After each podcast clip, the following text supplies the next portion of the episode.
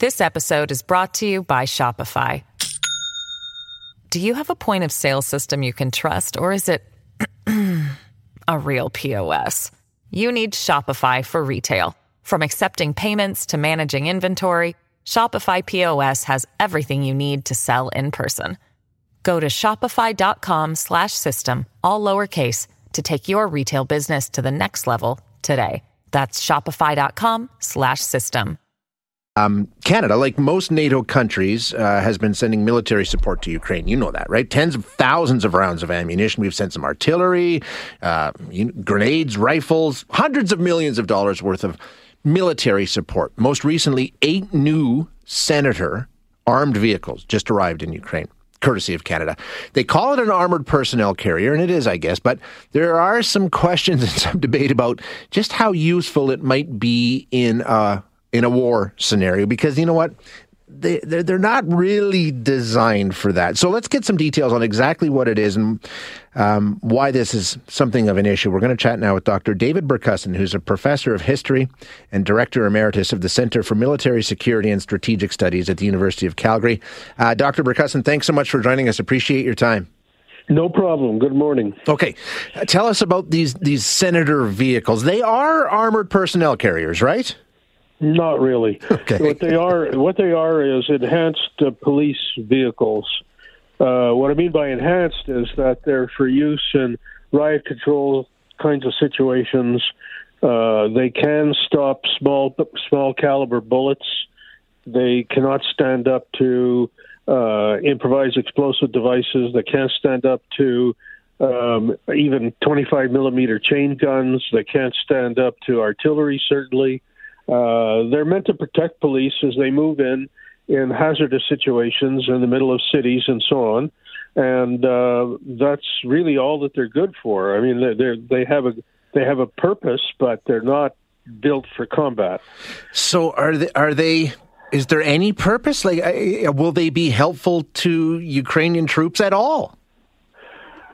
Well, I don't see that they're going to be very helpful at all. I mean, the, the war in the the Donbass Luhansk regions has uh, really boiled down to uh, a grinding war of attrition.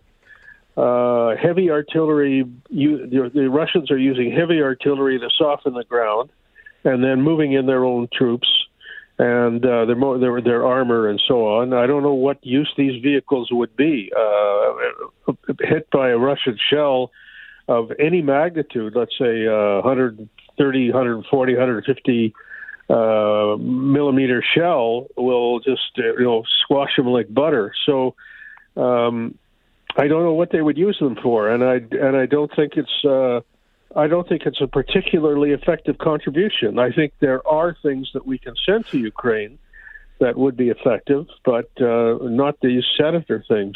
So the question then, Doctor, is why why did we send them? What should we have sent instead? What what's the meaning behind this? Like, if they're not of any use, why did we send them?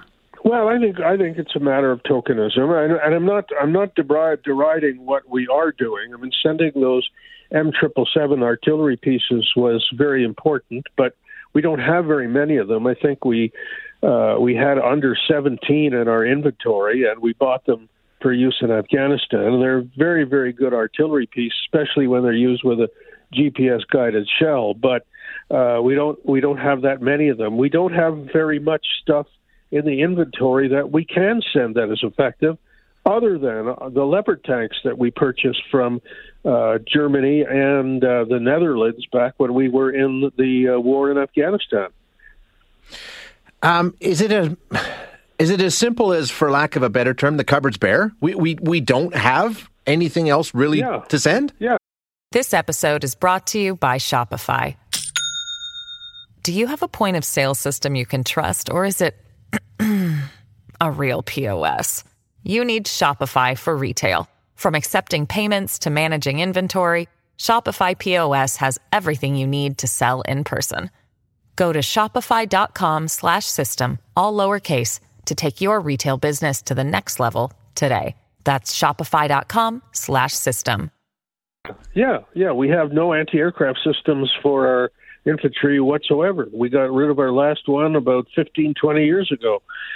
Um, we, we we redesigned the army in effect in Afghanistan. We redesigned the army to fight uh, to fight insurgencies, right. and uh, the uh, what what we had built and designed the army for up until the end of the Cold War was to confront the Russians. We had an armored brigade in Europe, and it was supposed to fight alongside the Americans and the Brits to fight against the Russians. And the Cold War came, and uh, you know we just took stuff out of off the shelf and uh, I mean, one of the, one of the things that we took off the shelf was sort of interesting were the the Chinook helicopters. Uh, and uh, when we went to Afghanistan, we saw Chinook helicopters that had been Canadian, which were being flown by the Dutch Air Force. But we sold them to the Dutch because, oh well, we don't need them anymore. We're just doing insurgency. Uh, I mean, this is troubling. To and like you say, you don't want to completely, you know, put down what Canada is doing. But the question has to be asked, Doctor: Are we making a meaningful contribution? Like you know, I, I, mentioned, hundreds of millions of dollars in military support, yeah, but yeah, how how meaningful is it? Well, the ammunition is very meaningful, uh, and the and the four uh, M triple seven artillery pieces uh, are very meaningful, and I guess sending bulletproof vests and helmets and stuff like that is meaningful. But if you really want to beef up the Ukrainians' ability to face the Russians in the eastern part of the country, uh, these uh, armored vehicles are not going to be very useful. And I, as I as I keep saying, we've got about 200 tanks that we bought in Afghanistan. Right.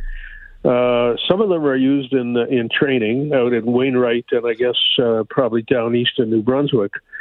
But the majority of them are probably just sitting around in a big warehouse somewhere in Montreal, and they are almost state of the art. They're certainly state of the art compared to the Russian T 72 tanks.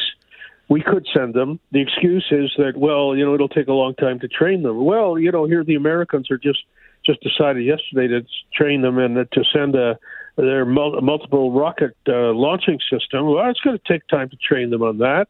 It's going to take time to train them on the M triple seven. Sent the Americans and we sent them anyway.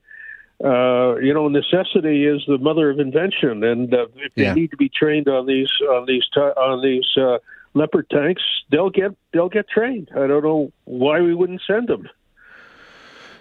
Has that been discussed? Has that been something that I mean, or are we just you know, are those kind of discussions happening? Is I guess the question. Are we well, taking a look at what we're know. doing?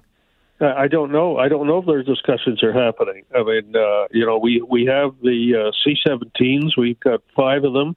I don't know how many of them are in service at any one time. Usually, one or two would be uh, being uh, in a state of being refurbished and so on. But yeah. you know, you can put uh, two of these leopards in uh, in a C-17, and in no time at all, you've got ten or fifteen or twenty over there uh, I think that's what we should be sending. That is effective against what the Russians are doing. Very effective.